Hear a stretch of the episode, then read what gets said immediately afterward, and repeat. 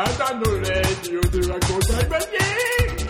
アガリスクエンターテインメントのオリエンテスラジ矢吹ジャンプと富坂優のシチュエーションコメディクショナリはい、はい。ということで回ってきましたねまた今月も。ーですね3回目に3回目ですね。はい。はいよろしくお願いします。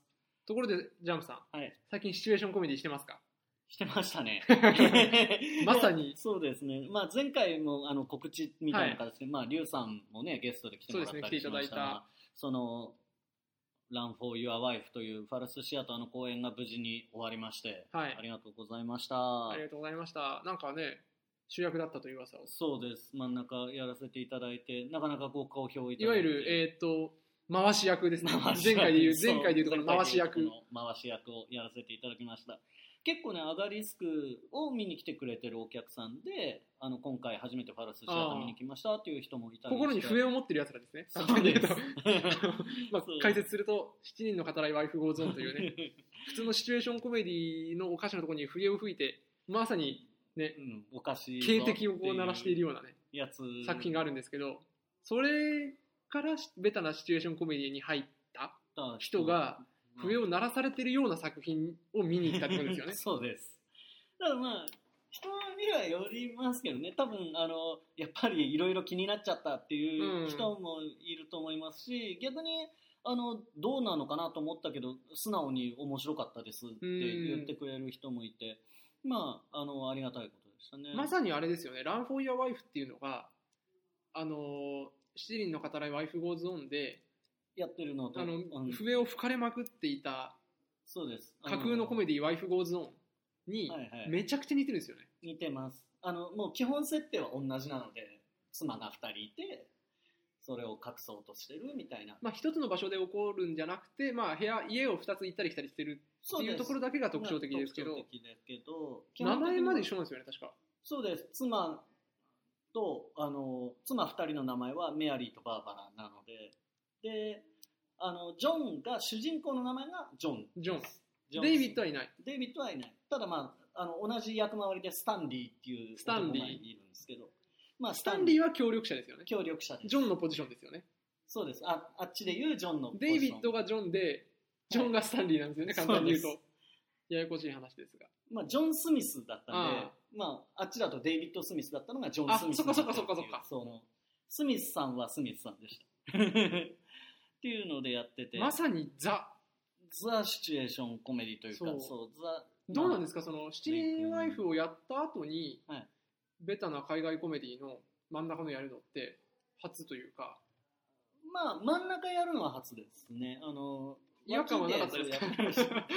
まああの違和感はもう常にももうそうあります。ああるぶっちゃけあります。七人ワイフをやる前からそんなことは当時気づいていたってことですよね。やっぱえこれあまあ気づかないんですよね。みたいなのはあります。シチュエーションコメディの登場人物視野角60度。どうってもうねそれはただだから今回ので言うと部屋が2つはいはいはい。をうん。1箇所に見せてるというか、あの一つの場面舞台上には1つの部屋しかないんですけど、うん。そのを2つの部屋として2つのレイヤーがな重なってるみたいな感じですよね。だからでやってるのでちょっと本当に見えないうん。場合もあるんですよ。なんかだから具象の美術でええ。シチュエーションコメディっぽいセットだけどちょっとそこら辺があのフィクショナブルになってて抽象的になってるから、そんなに気にならない部分もある。はず。だからねいっそね完全に一部屋で起こってますっていうことを言っている「パパ I love you」とかの方が意外とやばいところまあまあがたくさんあるっていう節は。あああると思う。実際。まあでもやっぱりねあのありますよ。やってみてどうでした？やってて。ただあの海外コメディってこんなだよねやってるじゃないですか、うん。ワイフゴーズオンとかは。もっとひどいとこはひどいです。はあ例えば？あのだからゲイネタとかってうん。あるんですけど、もちろはんその「ラン・フォー・ユア・ワイフ」にも。ゲイと勘違いされてああどうしようっていうのが普通だと思うじゃないですか、あのゲイゲイですからっていうごまかし方をするっていう。ゲイって言えば何でも OK になっちゃうっていう。そうそう。なんか要は重婚は犯罪なんですけど ゲイは犯罪ではないんですよ。あのイギリスって昔同性愛が犯罪だったんだけど今は犯罪じゃなくなったっていう経緯があるんで、そのだからゲイっていうことを言うのはあのすごい抵抗があるはずなのに重婚がバレるよりはっていうんでいやこれゲイなんですよっていうだから別の妻と暮らしてるんじゃなくてスタンリーとの、あの隠れた愛の巣なんですっていうごまかし方をするっていうのがあって。別の妻の家ではなく別の妻と一緒に実際に住んでいる曲がり人との愛の巣だっていうふうに言い張るってことですよね。そうあともう一方の方の曲がり人なんだけどあのそっちにそいつも来ちゃってああ。どうしようっていうかこいつとの家にしちゃえっていうごまかし方をするんでもうねあのひどい。下ネタがひどい。本当に。ね犯罪でもメアリーとかバーバラが怒ってるのは犯罪だからではない気がするんですよ、まあ、そうなんです だからそこが男ならいいのかって話ですよね。だからねその要は追及者みたいな感じで警察が関わってきちゃうので、はい、警察には重婚がバレると捕まっちゃうっていうのがあるんで、はい、その捕まらないようにごまかすっていう方が強いんですよ結構両方の妻にバレないようにするっていうのももちろんあるんだけどそれ以上に警察の方にバレないようにするっていうのが強い作品で、うん、だからまあゲイだっていうごまかしをしたり妻両方が会っちゃってもなんかもうめちゃくちゃなごまかし方をするんですね。だから警察にはごまかせてんだけど妻2人はもう超ヒステリーになっちゃって飛び出してってそのまま終わるんですよ、うん、何も解決しないっていうなんかあのちょうどあれですよねさっきもジャンプさんも言ってたけどあの同性愛が犯罪じゃなくなった年とかに上演されたみたいななんか創作されたみたいななんかそんなあれなんでしたっけ？そ,、まあ、そこまでではないかもしれないですけど少なくとも文化的に同性愛が罪だったっていう感覚は多分イギリスの文化の中に根強く残ってる時代のものではありますねだからある種実はそこは社会風刺の面があったっていう。でだからゲイっていうのを言ってその警察とか今はね残念ながら非合法じゃなくなったみたいな言い方をしてたりとかするので、うん、逆に見たお客さんとかの中にはいやいや今の時代これやるってすごいねっていうのはすごく言われました。確かに。そう、あのー、むしろもう今ギリギリなんですよ、結構やれるとして、はいはいはいはい。本当にそういう人が見たらひどいんじゃないっていう普通の人たちがすごい多い時代じゃないですか。でも作ってんのゲイなんですよ。そこは言っちゃうと。そこはオープンになっていいんですね。多分。まあ後で言われたらあれしましょう。まあまあ、言っちゃうとあり、あの要はいやいや、うち、そうですけど。っていうのがあるのでまさにあれですよね意外とその最近 LGBT 専用トイレを作ろうみたいなこと誰かが言ったけど、うん、逆に当事者からするといや困んだけどみたいになったみたいなのと同じく周りの人の過剰な忖度がかえって邪魔だったりみたいなことも、うん、まあまあただお客さんにもよるから、難しいんですけどね。それもひっくるめてどうかと思うっていうお客さんがいてももちろんいいんだけど、っていうことですよね。まあだから基本的にはだから風刺的なやつももちろんあってのその作品としては、とてもレベルの高い作品なんだと思うんですけど。やってみてあれどうでした？ここやっぱ強みって感じました？あ海外をストレートにやるというか。強みというかただやっぱりねあの前半はきつかった。ああお芝居が始まってから、うん、ネタがかんあの勘違いとか、うん、そのごまかしがスタートするまでの状況設定のその時間はやっぱりネタがもう基本的にそのブリティッシュジョークをそうそうまあ前回もちょっと言ってましたけど本当にねあとね本当にセリフで上がってても何が面白いのって思うのもあるからただでもこれで振っとかないと繋がんないしみたいのはすごい多かったしあとはその例の翻訳で、はい、翻訳しゃべりのの翻訳で日本語のネタじゃんっていう原文どうなってんだか知らないけど、はいはいはい、あの犯罪行為ん？犯共犯行為共犯行為って知ってますかって警察の人がスタンリーに言うわけですよ、今日ハンコいい、あ、今日ハンコいらないよってこと？みたいなセリフになったりして、いや、日本語じゃんっていう。はいはいはい意外とね日本語じゃんっていう。意外とその原文どうなってるんだ的なものってのはあるんですよねそうそうそう。あの、小田島先生むしろの翻訳の方。翻訳の人のグッジョブなそう。はそのそれも結構やっぱり受けるし、そういうネタっていうのはあとやってて思ったのは、あの、お日本だと、ダーリンって言葉ってさ、はい女の人が言う言葉なイメージじゃないですか。はいはいはいはいまあ、うる星やつらのイメージが多分まあまああるんだけど、そうですね女の人が男の人にダーリン、ダーリンっていうイメージじゃないですか。まあ、あっちの台本だと基本男がダーリンっていう言葉を使ってるので、いや、ダーリン。確かに日本で言ってるのラムちゃんとミスチルの桜井さんぐらいしかいないですもんねだから、あの、言葉の違いというか、文化の違いみたいのは、まあ、今回のには出てこなかったけど、ダーリンって使っとけば、ダージリンとごまかしがいくらでも聞くってですね、セット感もあるじゃないですか。紅茶で全てを片付けるイギリスのコメディ。あの紅茶に異常なまでの吸引力があるというかそう、紅茶、魔力がある。紅茶、とりあえずお茶しましょうって言って、なんとなくごまかせてしまったり、お茶の間になんかどうしようどうしようってやって、まあお茶を飲むシーンはあるんですけどね、今回のその乱暴にもあったんですけど。まあ、だからそういう意味で、まあ、でもね、本当になんか久しぶり、ファルスシアト自体結構海外のやるの久しぶりだったんですけど、真ん中どうこうじゃなくて、はい。やっぱりね、楽しかったです。うん。その、シチュエーションコメディに、その、やっぱりね、海外ものにすることでフィルターがかかってる部分ってあるじゃないですか。うん。それがね、あ、やっぱそうだよねって思いました。日本設定でこれをやってたら、いやいやいやいやって突っ込まれてるだろうけど、なんかそのフィクションとして一段階上にあるから、なんとなくただ面白く見てもらえるっていうのはありましたね。深刻に受け取られないう。ん。なるほど。お話、お話度が高くなるというか、なんかね結構たくさん喋っちゃいましたね。喋っちゃいました、ね。オープニングで。いや、でもこのお話度が高くなるとかね、ありますね。フィクションっていうところから来る、うん。その、あれが出てくる。まあまあまあんでしょうね。内言とかはお話の方が高いんですよ。逆に僕がやってたのは。まあまあそうですよね。内あ、そうだ、内容そうあれシチュエーションコメディじゃないですよね。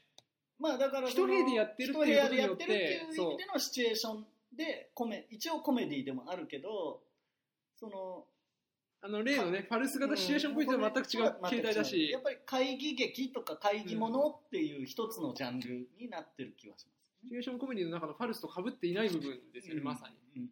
だって中盤以降のだってあれ言っちゃうとあの内言っていうお話ってコメディ部分とお話部分があんまり関係ないっちゃ関係ないじゃないですか。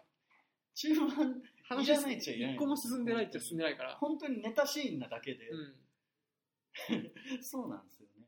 だからストーリーになってるのは議長と課長風月と土佐回りだよねって言ってて、うん。中盤何にもしてないですからね、そうのそです3人。基本的に。そうあでも一個あるなと思ったのがうん。あのこれシチュエーションコメディクショナリに入るかどうかわかんないんですけど愛というジャンルの笑い方があるんだと思ってはいはい。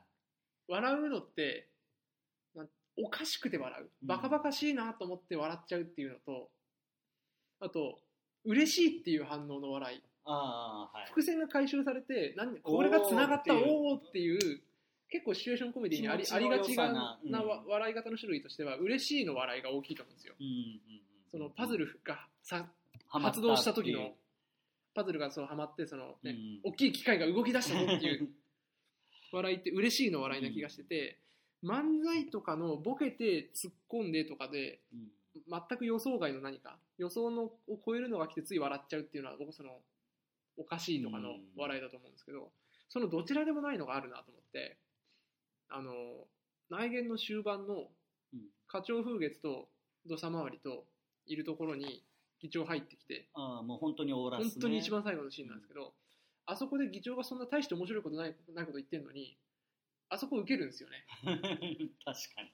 であそこの受けって多分おかしいでもないし、うん。何か嬉しいでもないんですよね。快感でもなくてお客さんがなんかなんて言うんだろうしなんか知り合いの運動会を見てるかのようなさ、親戚的な、ね。親戚的な。なんか、親愛の情で笑ってる見っていう。守り、見守るというか、うんうんうん、わかる。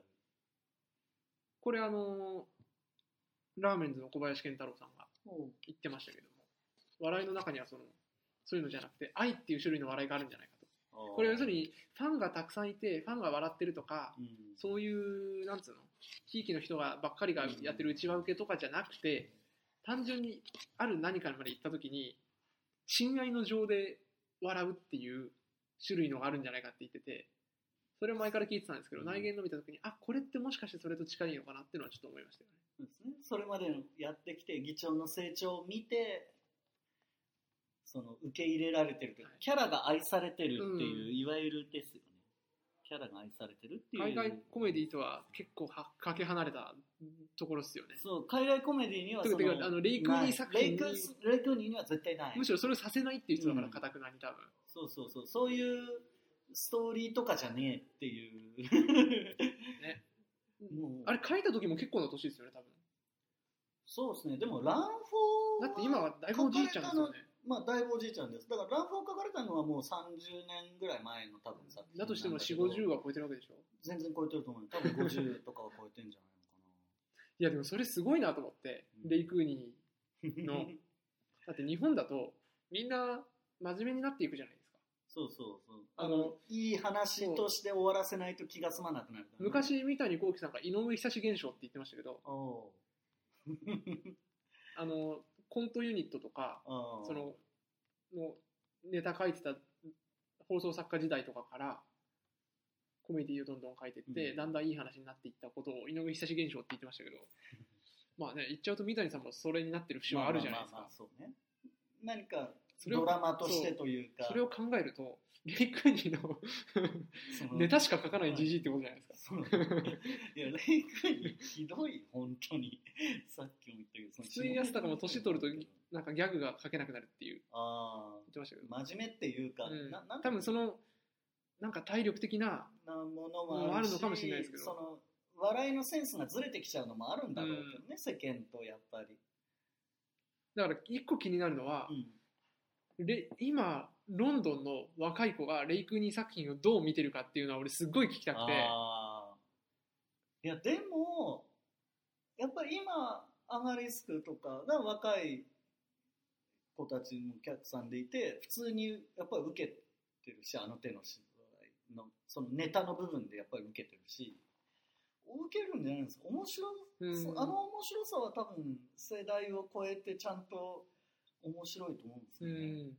ただそのさっき言ったそのゲイとかのネタとかの受け取り方は多分変わってるだろうけど、うん。ポリカリーコレクトネスうん。によって、ただまあ面白いは面白いよねやっぱり。なんか あのねそれをテーマにしたねなんかイベントあってもいいですけどね。演劇祭というか、ああ笑いとお花ポリティカリーコレクトネスについての。どうなんですかね。いやでもうん。そうゲイネタとかって多分本当にねできなくなる。ゲイネタ？確かにこれ単語として載せといていい気がします。ゲイネタっていう項あゲイネタってい目う項目を。な何をもってゲイネタとするんですか？いやでもやゲイが出てくるかとゲイうん、ゲイが出てくる分類すればいいのかな？ゲゲイネタっていうものにはどういう種類のものがあるのか実際のゲイというか、はい。オカマとかがキャラクターで笑いを取るやつなのか。ものもあるし。しそのちょ別の何かをゲイと勘違いしちゃう面白さ。面白さもあるしさっき言ったそのゲイだって言っちゃう強引さというかそういう笑いもあると思うけど。ジャンプさんの中でどれは OK とかなんかあるんですか？いやでも基本的にはどれも僕自身は OK ですうん。僕自身はねあの僕自身はゲイでもないからそのねその神経質になるというかその気にする場所がないのと今までそういうのやってきてるから、うん。いやそれをネタにするのはどうなのっていう発想はないんだけど。俺これのテーマと「おっさんずラブ」見た人と「おっさんずラブ」見ててシチュエーションコメディのゲイネタに関して語れる人とすごいこれに関しては喋りたいことがあって。おっさんずラブ見てないんだよなうーん「おっさんずラブ」は結局まあコメディうん。ドラマとしてコメディのジャンルに入っているんですけどでけ、うんとうん男同士であるっていうことを使いつつその実普遍的な恋愛のきらめきを描いているっていう感じなんですよ、うん、男女のあれと同じようにこそうなんですよ。うやってるで事実そういう部分もあるんだけど、とはいえでもこれは男性同士であるっていうことをコメディ的な要素として使っているところもあるよね。使ってなくはないよねってのは思っていて、特に吉田鋼太郎さん演じる部長の周りのところとかっていうのはこの演出ってこのネタとこの演出ってでもそれはそれで狙っているよなって思ってる部分もあったり女の人だったら普通にやれてることをうん。男の人にすることでネタになるみたいなところだよね。うん、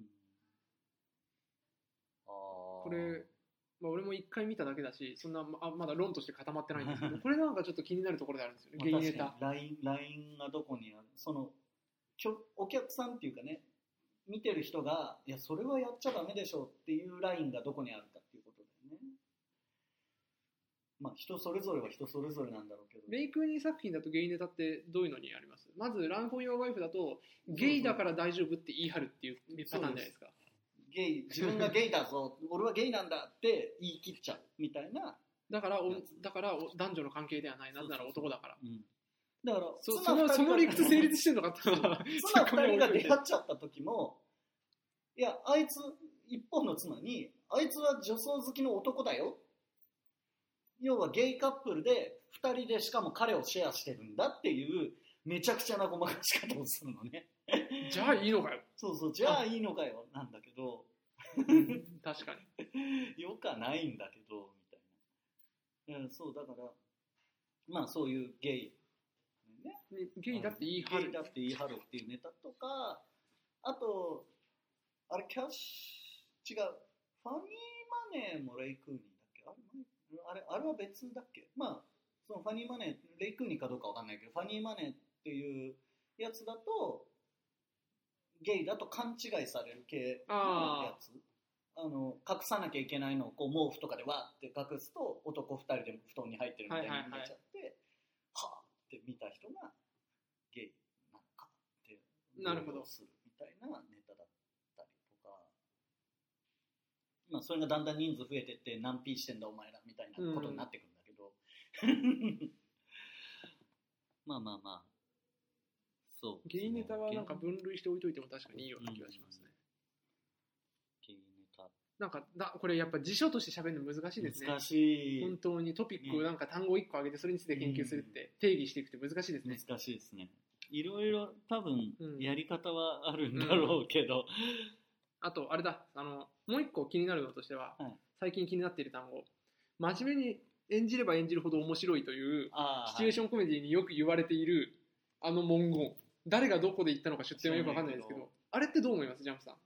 俺は基本的にシチュエーションコメディをやる上で真面目に演じれば演じるほど面白い否定派論者なんですよ。あそこは言い方というかし示してるものがのあれなんですけど真面目に演じれば演じるほど面白いはあると思うんですけどそのシチュエーションコメディの世界の中でこの作品の世界の中で真面目にやってればいいと思います、でやななんなんつったらいいんですかね。作品内リアリティににからはみ出そうはみ出ない。登場人物としてやって OK ならればば OK OK その登場人物としてずれた役者として受け狙いでなんか変なことしましたとか変な言い方しましたはアウトでその作品の中でオタオタが派手だったりその人としてリアクションが大きい分には OK 真面目なでもそれって難しい分けられるものですか？役者としての感情でやってるのと登場人物としての感情でやってるのってあるとは思います。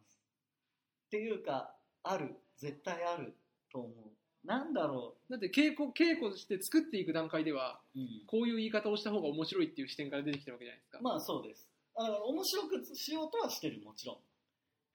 こうした方が面白いでやだってるから創作段階ではや役者としてこの言い方の方が面白いっていう段階ではいいるわけですよね。舞台の上では、本番中はあくまでもその人としていなきゃいけないみたいなことかな。それはじゃあ決めるのは本人ってことですか？まあ本人もそうだし演出でいやそれはやりすぎみたいないやじゃあそのラインどこやねんっていう話になるんだけど、はあると思う。なんだろう難しいね。だから本人の中で整理としてうん。登場人物としての整理がついていることことををやる。うん、っていうのは絶対。あなるほど、うんまあこここかな？じゃあ落としどころとしては。落としどころはそこだと思います。だから実際いや役者としては見えてるよ。役者としては見えてるけど登場人物としては見えてません。みたいなのもそうだしだからそ自分の中でそこの辻褄がつけられている。そうそうそう。自分の中 OK でそうその人としてっていうか人とや演じている登場人物としてはい。筋が通ってれば OK だとじゃあ仮にそれがお客さんから見た時に思う、うん、全くいやいやおかしいだろうあの文化として理解のできない登場人物だったらそれは OK なんですか？まあ要は賑やかし的な。というかまあもっと言うと魔族とか。ああいやでもそうなんじゃないですか。魔族魔族が魔族として魔族ってのはこういう考え方をするから自分の中でここで突然一発ギャグをするのはそういうものだ。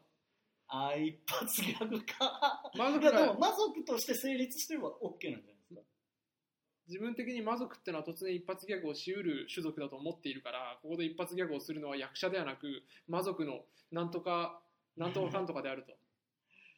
ああっていうふうに本人が思えていればそれはシチュエーションコメディの原則に反しないってことですか、あ。あ微妙。反ししない。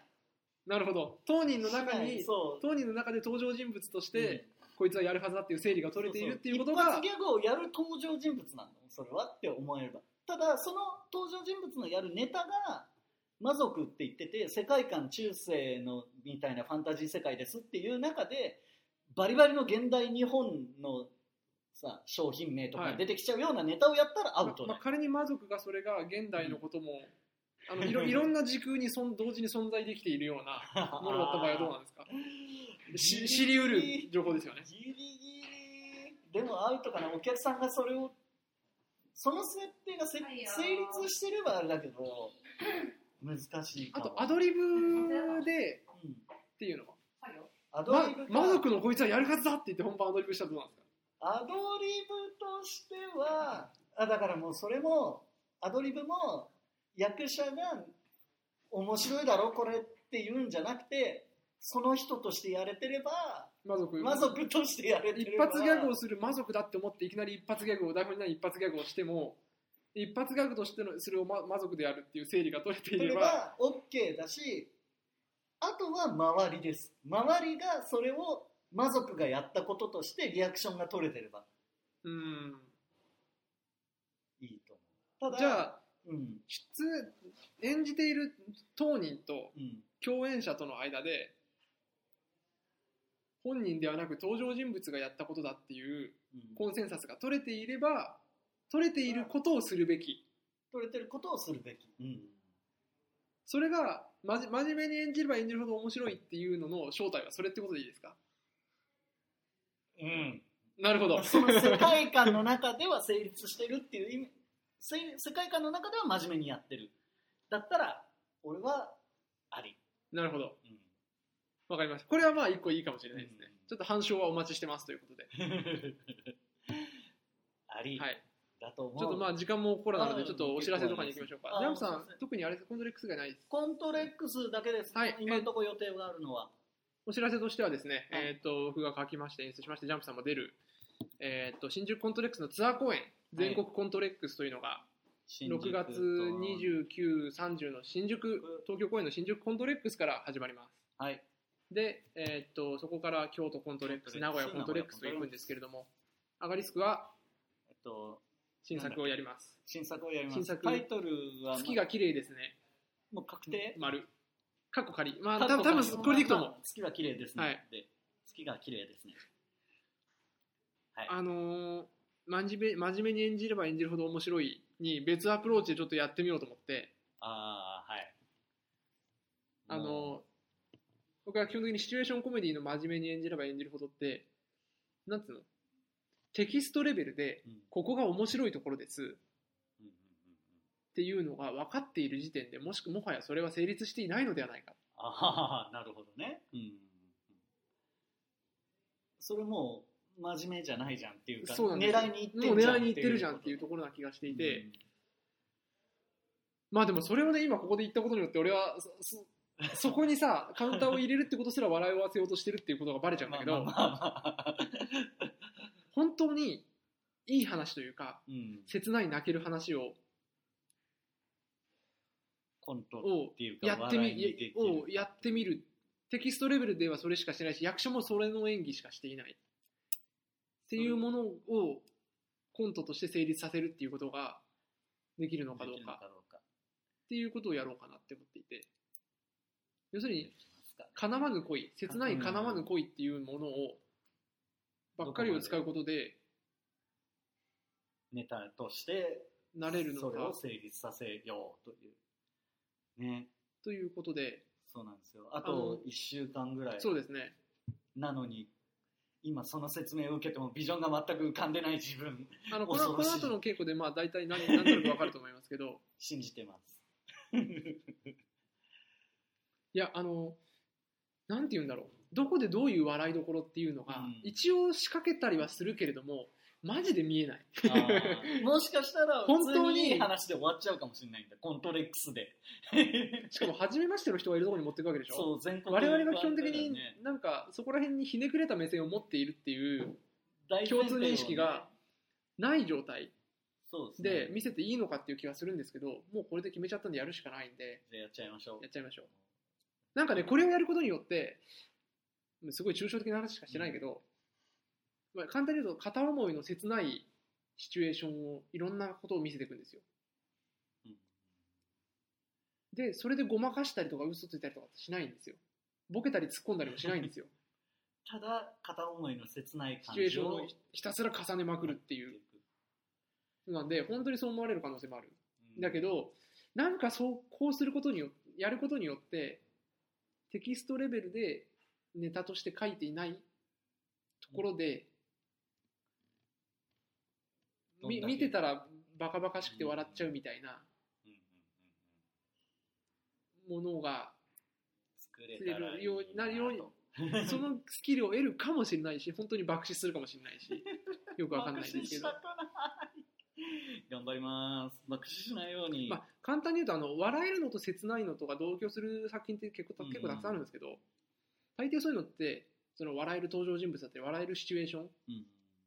でやつらで悲しいことをする。に切なくなるっていうね、切ない終わりがそう多い、あの笑えるが切ないに奉仕しているというか、要するにあの木更津キャッツアイの小日向文世さんがやってた、あの息子ががんで余命がないっていうのを知ったお父さんがモノマネ好きのお父さんがあの鐘を鳴らすのはあなたを泣きながら熱唱してるみたいなし 結局これは笑えるバカバカしいんですけど泣けるに奉仕してる気がしていて、逆みたいなことができないのかなっていうことはちょっと思っています。切ないを笑いに奉仕させる。みたいなことができないかなって今思ってるんですけどどうなる頑張りましょう。やってやりましょう。だからある種笑真面目に演じれば演じるほど笑えるみたいなうんものに別ルートから到達するかもしれないので確か言いようによっちゃこれもシチュエーションコメディですと。に、うん。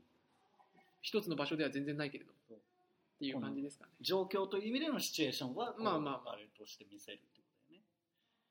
っていう感じで6月29、30から始まります、うんまあ、詳しくはコントレックスのページを見てください。見てください。よろしくお願いします。はい。